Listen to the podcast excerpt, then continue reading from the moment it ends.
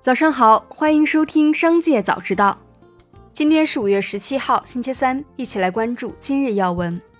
孟羽童从格力离职一事近日来持续发酵，不是离职，而是因为违反公司纪律被开除。日前，格力市场部员工处表示，孟羽童在公司期间经常旷工参加商务活动、接私活，在公司与其谈话后仍未有所改进。对此，孟羽童未有回应。根据公开资料，孟羽童作为小红书上的时尚博主，自2022年3月以来，已发布近二十条创意广告的视频，植入广告涉及化妆品、香水、平板电脑、汽车等，这些产品均与格力无关。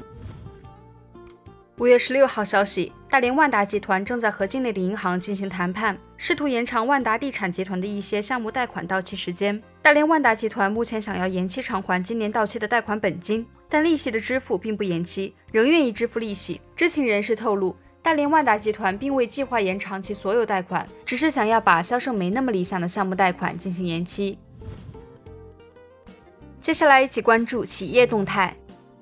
五月十六号，富途控股公告。为响应中国证监会规范跨境证券业务的行业整改要求，富途拟在中国境内线上应用商店下架富途牛牛 App，以推动业务全面符合境内监管精神。老虎国际已发公告称，将调整境内用户更新客户端的方式，在中国内地应用市场下架旗下 App 老虎国际。本次调整不影响存量客户对 App 的正常使用。未来，公司将按照中国监管的要求，继续依法合规的服务好存量客户。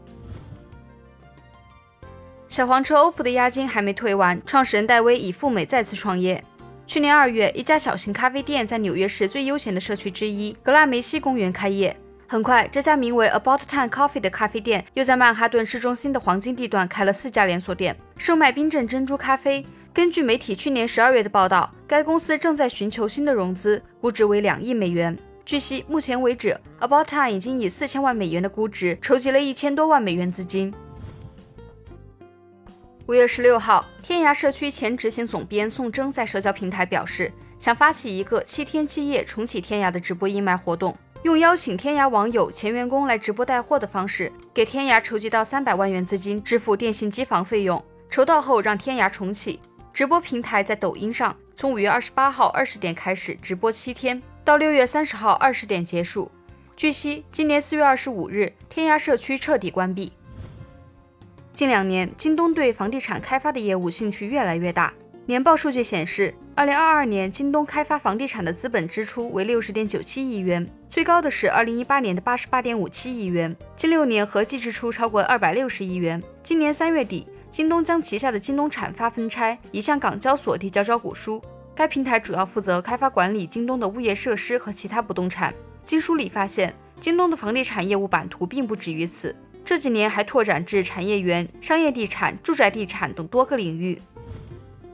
日前，上市公司万泽股份表示，将拿出最多四千万元为核心员工提供购房无息借款，每人最高借款额度不超过七百万元。这并不是首家借款给员工购房的上市公司。据万德金融终端数据，二零一九年至二零二二年期间，每年有十到二十家 A 股公司发布为员工提供购房无息借款的计划，而二零二三年至今。宣布为员工提供购房借款的上市公司数量已达十五家。接下来一起关注产业消息。五月十六号，商务部、国家发展改革委联合制定并发布《商务领域经营者使用报告一次性塑料制品管理办法》。管理办法明确，商品零售场所开办单位、电子商务平台（含外卖平台）企业和外卖企业，应当遵循真实完整的原则，定期报告一次性塑料制品使用回收情况。同时，鼓励各报告主体主动报告替代产品使用回收的情况。国务院新闻办公室五月十六号举行新闻发布会，介绍二零二三年四月份国民经济运行情况。国家统计局新闻发言人傅林辉表示，与以往普查相比，第五次全国经济普查最大的变化是首次统筹开展投入产出调查，对摸清我国家底、科学制定发展规划、推动高质量发展具有重要意义。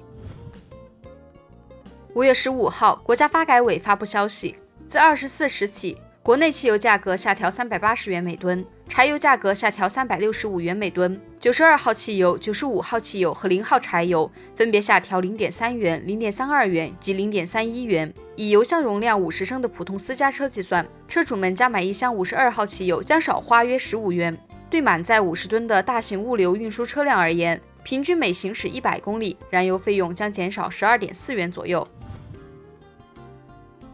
在网易新闻 C 位观察节目中，房地产专家孟小苏表示，现在中国已经具备了征收房地产税的条件，国内已经有超过百分之九十六的家庭拥有了住房，而这也证明低收入人群也已经拥有了至少一套住房。